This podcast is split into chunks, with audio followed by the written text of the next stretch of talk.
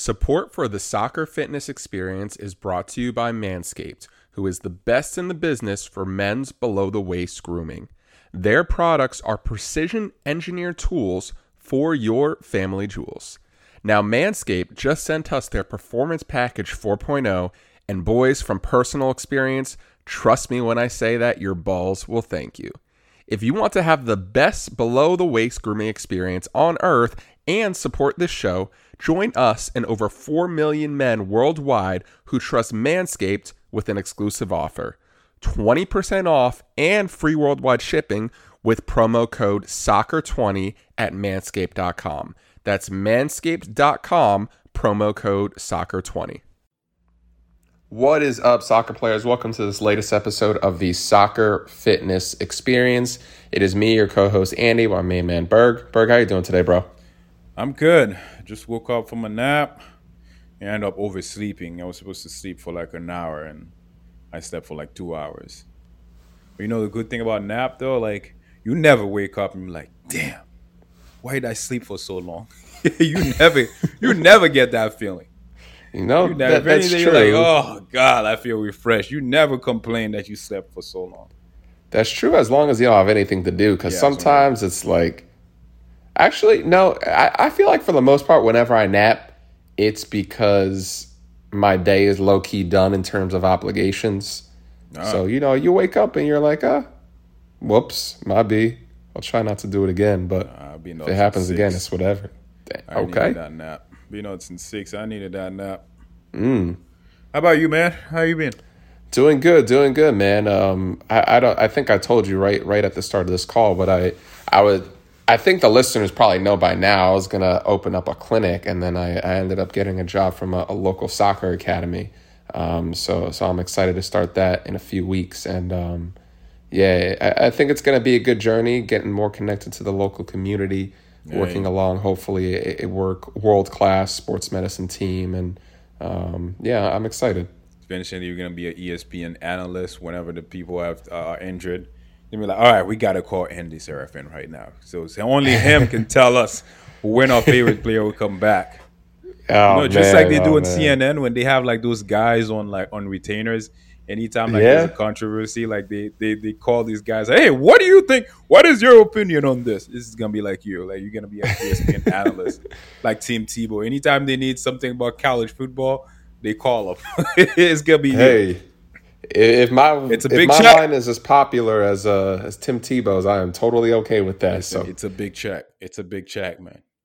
Yeah, but today we have an interesting topic, as always. Be sure you guys like, comment, share, subscribe to this podcast, do everything, 5-star review. But let's get into it. Let's talk about how, if you're playing in a match, how do you not get tired? Yeah, how do you avoid those heavy legs? Yeah, I thought about this podcast because that was me on Saturday. I showed up on the field after 30 minutes. I was gassed up, and I was like, "What is going on?" Like, I can't run for anything today. Like, I'm just gassed. I'm just super gassed, bro. I didn't know I was. And you know what? A lot of players have this feeling, and this is I think regardless of level too, unless you're someone who plays in a league that's 8-10 months long, you're gonna have some period of time during the year where you feel tired during a match, and hopefully we're gonna give you guys 5-6 tips today to help improve your awareness of fatigue and maybe some tips that can help you practically. Let's start with tip number 1. Be honest about your fitness levels. Oh man, this is one where I was not honest about my fitness level. I didn't tell you straight up. Yeah, I went on a midfield. Yeah, the thing is, we're honest about our levels in our heads, and we're saying, you know what, whatever, we'll make it work. So we have good thoughts, and we have bad intentions that follow them. That's exactly how it happens for me. I looked at the players. I said, I'm going to play on the midfield today. And then it just so happens that on the opposite team, we had a lot of young kids. You had a lot of 23-year-old running around. And when you haven't played soccer in 2.5 weeks, and you go into midfield, you're running with 23-year-old, that's what happened. Like, you have to chase after that. Close up. And you get gassed.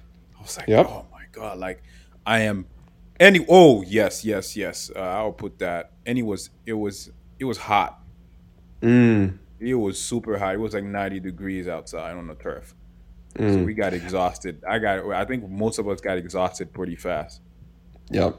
And with this, you have to play smart, because this is where it comes into play. When Berg, we'll use your example. You know, you haven't played in 2-3 weeks, and you're like, "Oh, I'm a midfielder. I'm gonna play in the midfield." Well, one, that was probably the wrong decision. But two, even when you're in that position, you have to play smart on top of that, right? So those bombing runs that you would normally typically make, instead of doing those every 3-4 minutes, we got to cut that down to maybe 2 or 3 times a half, because it's very important that you keep your fitness levels at least somewhat high during the match, because if you're gassed and you're playing the wrong position, you're going to be a liability. And that's the last thing you want at any level. You do not want to be a liability, because we all know that guy or girl who is. And if you can avoid being that by being smarter with your training or on the field in terms of your work rate, then now you're an asset. So that's what you want to really end up doing. Yeah, completely agree. The second part about not getting gassed when you're playing, it all comes down to, and I see that a lot in high school female soccer players, it's I'm being underfueled. Like, they're not loading up on carbs before, like, 24 hours, 48 hours before the game. Even before the game, they're not taking the necessary carbohydrate intake for them to be able to play in 90-minute games. And because they don't have the energy, because they're literally playing hungry, they can't perform, and they get tired easily because their body's just like craving for some sugar so they can play, but they don't have it available. This is so important. It's the equivalent of going on a road trip and thinking you can do it on 1 gallon of gas, and then being surprised when your car starts to go 20 miles an hour. You know, so it's true. Fuel is so important. It really is. And the worst part about fuel, and the worst part about that analogy that I just gave, is it takes a lot for your body to be on E, right? For your body to completely shut down. That's going to take a ridiculous amount of work rate. But what is going to happen is your efficiency is going to drop very quickly. Very quickly. Those abilities to make those game-changing plays, both on offense and defense, you can forget about that. That's gone. So it's easy to overlook it and be like, oh yeah, I don't really need that Gatorade or that granola or that that lunch meal. And yeah, you'll get through the game without it. You will get through the game without it. You just won't operate at 110%, which it's up to you if that's the level you want to play at, right? Like, yeah, and then especially if you're in the midfield and you, like me, you're playing against a bunch of young guys who actually are good and who are making run, and in your job, you're playing a CDM. You have to cover people. I mean, you have to keep up. Every time that guy covers some ground, you got to close that space so that he's not comfortable and chew you up on the midfield. So if you're under fuel, let's say on a normal day, when you normally adequately fuel, you can make those run like, I don't know, like 30, 50 times. Like, under fueling, you're making 10 and 20, and next thing you know, you become a liability. You get benched. Yep. This is very true. And the funny thing about those 10 or 20 plays that you will make, it won't be the 10 or 20 that you want.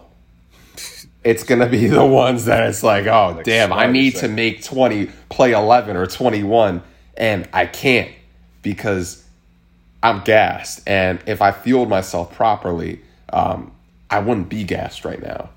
This is so important, especially for early morning games. And Berg, why don't we do this? Like, let's say, I mean, you play pickup early in the morning sometimes. Like, What's your routine if you got an early morning game or an early morning pickup session? How would you optimally fuel yourself? So the game that I played on Monday, yesterday, was at 11 a.m. Right? 11 a.m. So what I did was I already woke up at 6 in the morning. Woke up at 6 in the morning. Guess what my first meal was? Like a freaking giant bowl of pasta. Oh, okay, okay. And sausage. Okay. Wow. And then you can eat that at 6 a.m.? I'm Haitian, man. We don't have real breakfast. We have food. If there's rice available, we're going to eat the rice in the morning. That's how it is, man. There's no bread. The breakfast is the word. Okay. Break the fast. That is that is what breakfast is for us. That's what you're literally doing. Okay. With whatever food is available. So yeah, I had a giant bowl of pasta with shrimp, pesto pasta with shrimp and sausage. I had a bowl of grapes and I had some coffee. And then for the rest, and I just kept drinking water. Mm. And then before the game, I believe I had another bowl of fruit before the game. But by that time, I was already like still full from the giant bowl of spaghetti that I ate. So I loaded up on carb before that game. I woke up at 6, did some work, and then around 8, that's when I had the bowl of pasta. Hmm. You know, I think we have similar stomachs, man, because I like to do somewhat of the same.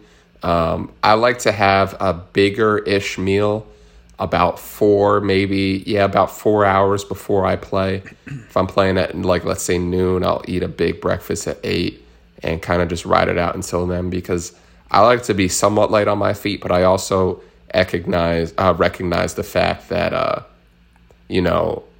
you got to fuel up. And for me, the best balance in that is to eat about 3-4 hours before I play.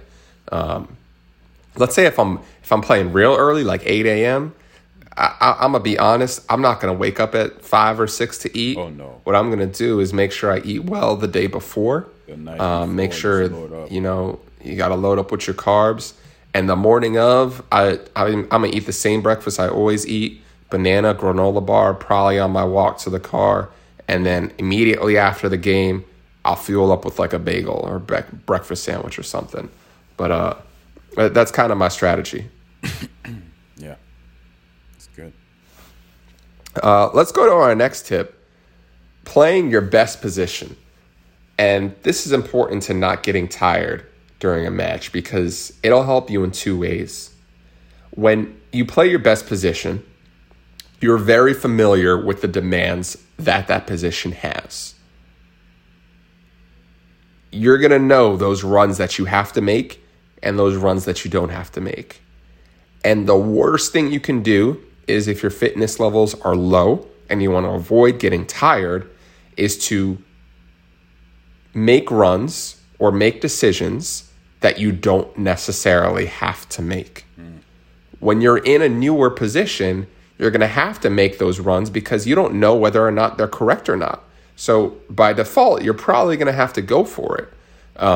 If you're more familiar with the position, then you'll know that, hey, I don't have to do that. I can actually just sit in this pocket here instead of making that bombing run there because I know my fullback or my winger is going to do that instead.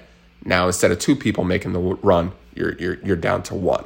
At the pickup level and at the lower levels, positions don't make a huge difference in terms of fitness unless you're playing center back in a more conservative league. But at the higher levels, you're going to want to play the positions you're used to because the fitness demands of a fullback or a winger is very different from a central player. That is so true. From a pickup level, though, I would say if you're really tired, the best place is just to put yourself out right up front because the people up front don't really do that much work. They don't really do that much work defensively. Mm. So you can conserve your energy, or you can be a CB. Mm-hmm. And then you're only doing your work on one side of the game, which is you play defense only, or you play forward only. You're not contributing much to the defense, and then if you play defense, you're not contributing much to the offense. But if you're playing in the middle, or if you're playing as a winger, God, Lord, bless. Lord bless you, because you're gonna have to cover some space, man. Yep. And there's nothing worse than there's nothing worse than playing a game and then watch a person playing midfield leave like two men open and they don't make the run. Mm-hmm. And I'm screaming at them, hey, cover that space, and he's just walking. He's contributing only to offense, but he doesn't want to guard people. And then they're saying, we get scored on.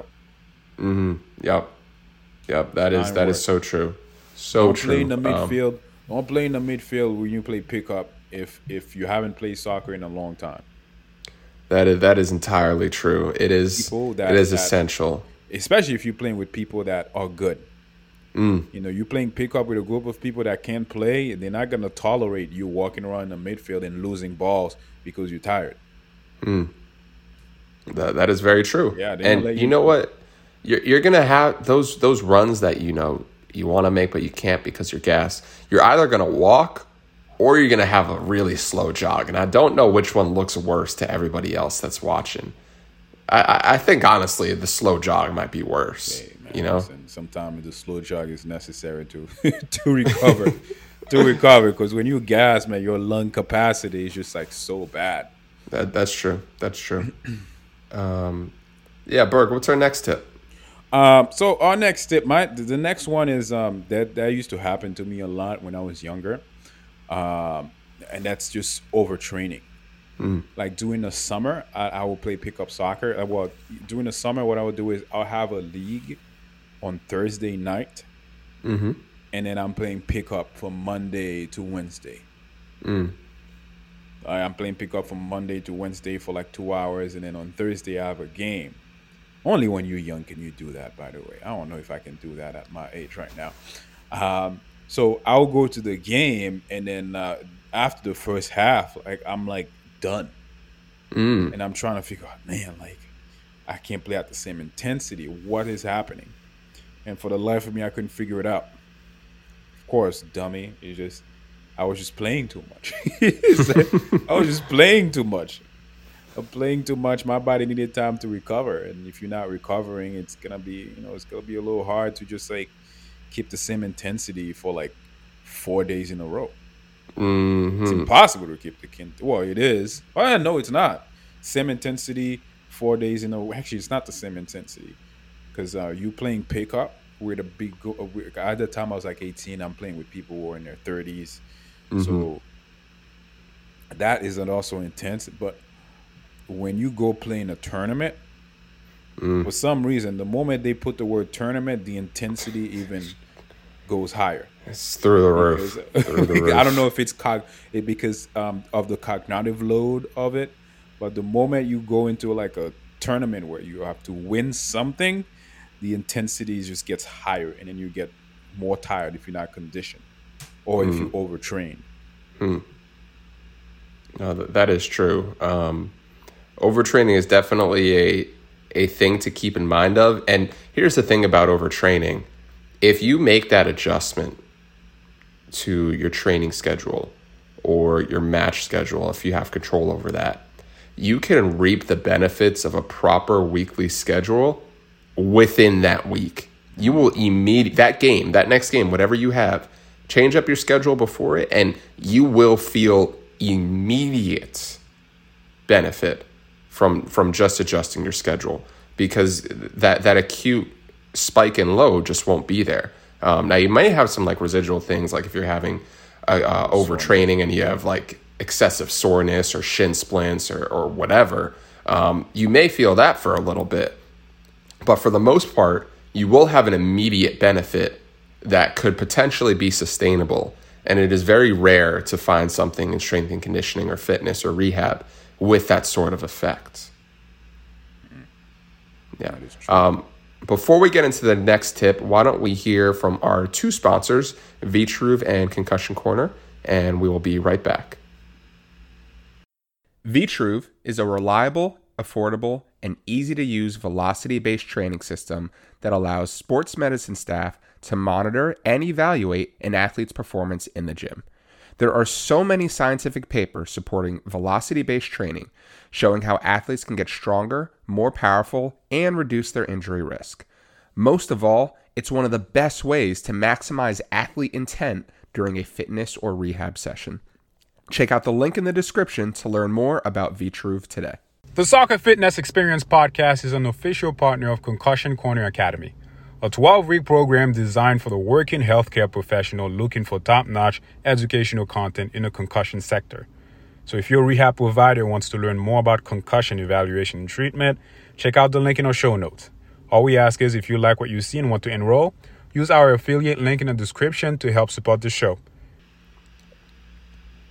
Okay, so we are back, and we have one of our final tips here to avoid excessive fatigue during a match.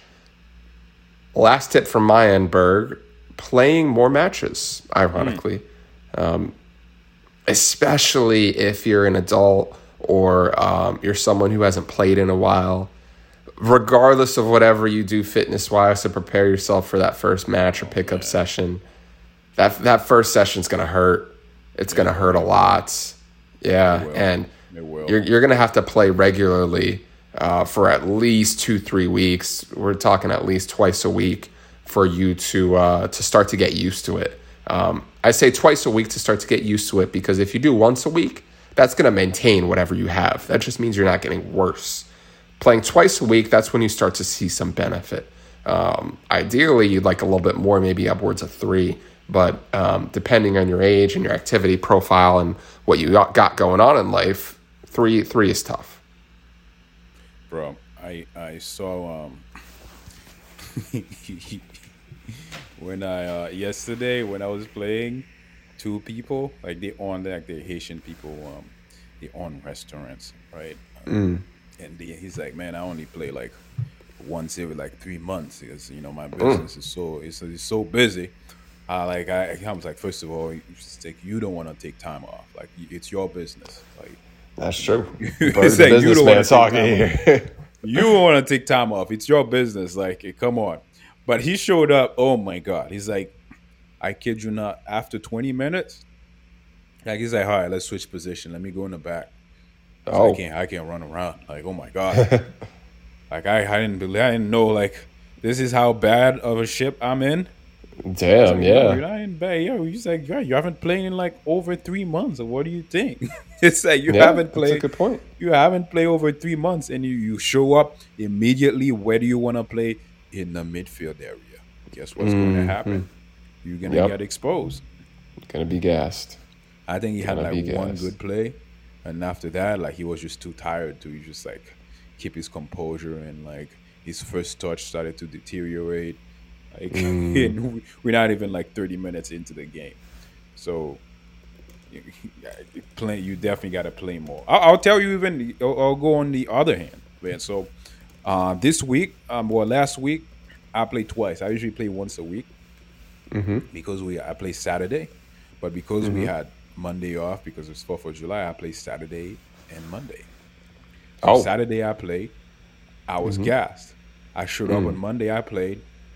I played so much better and I burned more calories because I ran around a lot more. Yeah. I was like, what a difference, huh? Look at that. Just like because I played earlier, so it's just like my body's just like, oh, okay, we remember, like, okay. I don't know if it's just that first game was part conditioning for me, but I showed up 2 days later and boom, I was playing well. See, I've noticed that in terms of, I don't know, like you always hear players like say, like, oh, they're in good form or, oh, they're playing well. But prior to like maybe the last year or so, I haven't felt that. But I do feel that there is such a good, by the way, guys, there's no research to back up what I'm saying. But I feel like sometimes you're in like good fitness form and you just feel that, like, you know, you have the energy, like you just have it in you. I've felt that before. I know exactly what that feels like. It's like, I don't know. Like, it just feels good. You're like, damn, I'm making every play. I'm closing down people. I'm making runs and it's like we're in the second half, game's almost over, and I can still go. It's one of the greatest feeling in the world too. The fatigue isn't there. That's like the key of like, good form technique-wise, it's, yeah, I'm doing, everything's connecting, yada, yada, yada. But in terms of fitness, it's like, yeah, I just killed it. And, like, I can keep going. The fatigue isn't there. The other thing, too, I notice is every time I feel like that, too, I'm winning.